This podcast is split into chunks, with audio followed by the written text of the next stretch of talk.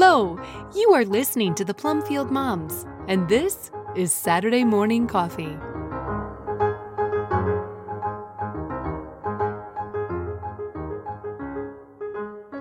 You Feed Them, a reflection by Diane Pendergraft. All scripture quotes are from the English Standard Version unless otherwise noted. Jesus and his disciples ate, camped, and traveled together for about three years. There had to have been many more shared stories that we will never know.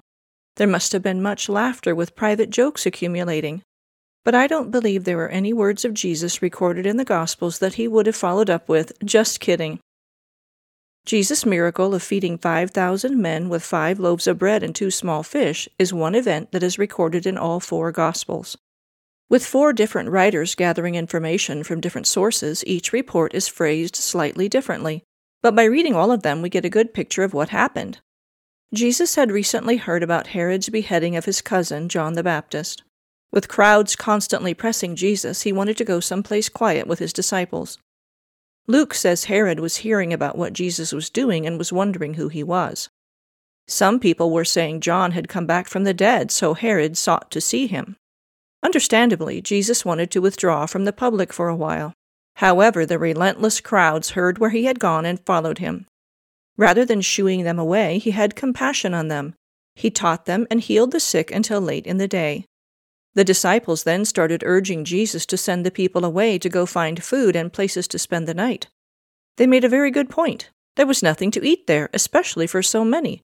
But Jesus didn't say, Oh, right, good idea, I hadn't noticed it was so late. He said to them, You give them something to eat. John's Gospel says that Jesus asked Philip where they were going to get enough food for all the people, and that he said this to test him, for he himself knew what he would do. John 6 6. In any case, the disciples went to find out exactly how much food was available five loaves of bread and two fish. What in the world could anyone do with that? Jesus said to them, You give them something to eat. I don't believe Jesus was kidding. I think he meant they could have done it if they had believed they could. What might have happened if, instead of being incredulous, perhaps a little sarcastic, one of the disciples had said, Show us how?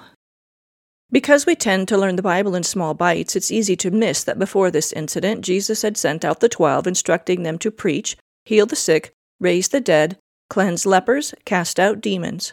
Mark 10:8. Mark adds that they cast out many demons and anointed with oil many who were sick and healed them. Mark 6:13. So we know they not only had been watching Jesus for some time, but had also experienced the power of the Holy Spirit in themselves. From our vantage of knowing the rest of the story, we understand that the disciples didn't have the full gift of the Spirit until after Jesus had risen from the dead and ascended to heaven. After that, they were able to look back over their time on earth with Jesus and put the pieces together.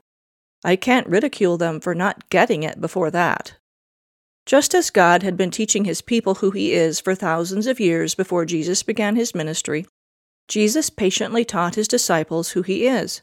There were times when he said to them, Don't you believe yet? But this wasn't one of those. He simply showed them again, like a father taking a child's hands in his and demonstrating the steps of a task. Do it like this. We have the full picture and the Holy Spirit and still don't get it. I want to put the pieces together. After all, Jesus said, for truly I say to you, if you have faith like a grain of mustard seed, you will say to this mountain, Move from here to there, and it will move, and nothing will be impossible for you. Matthew 17:20.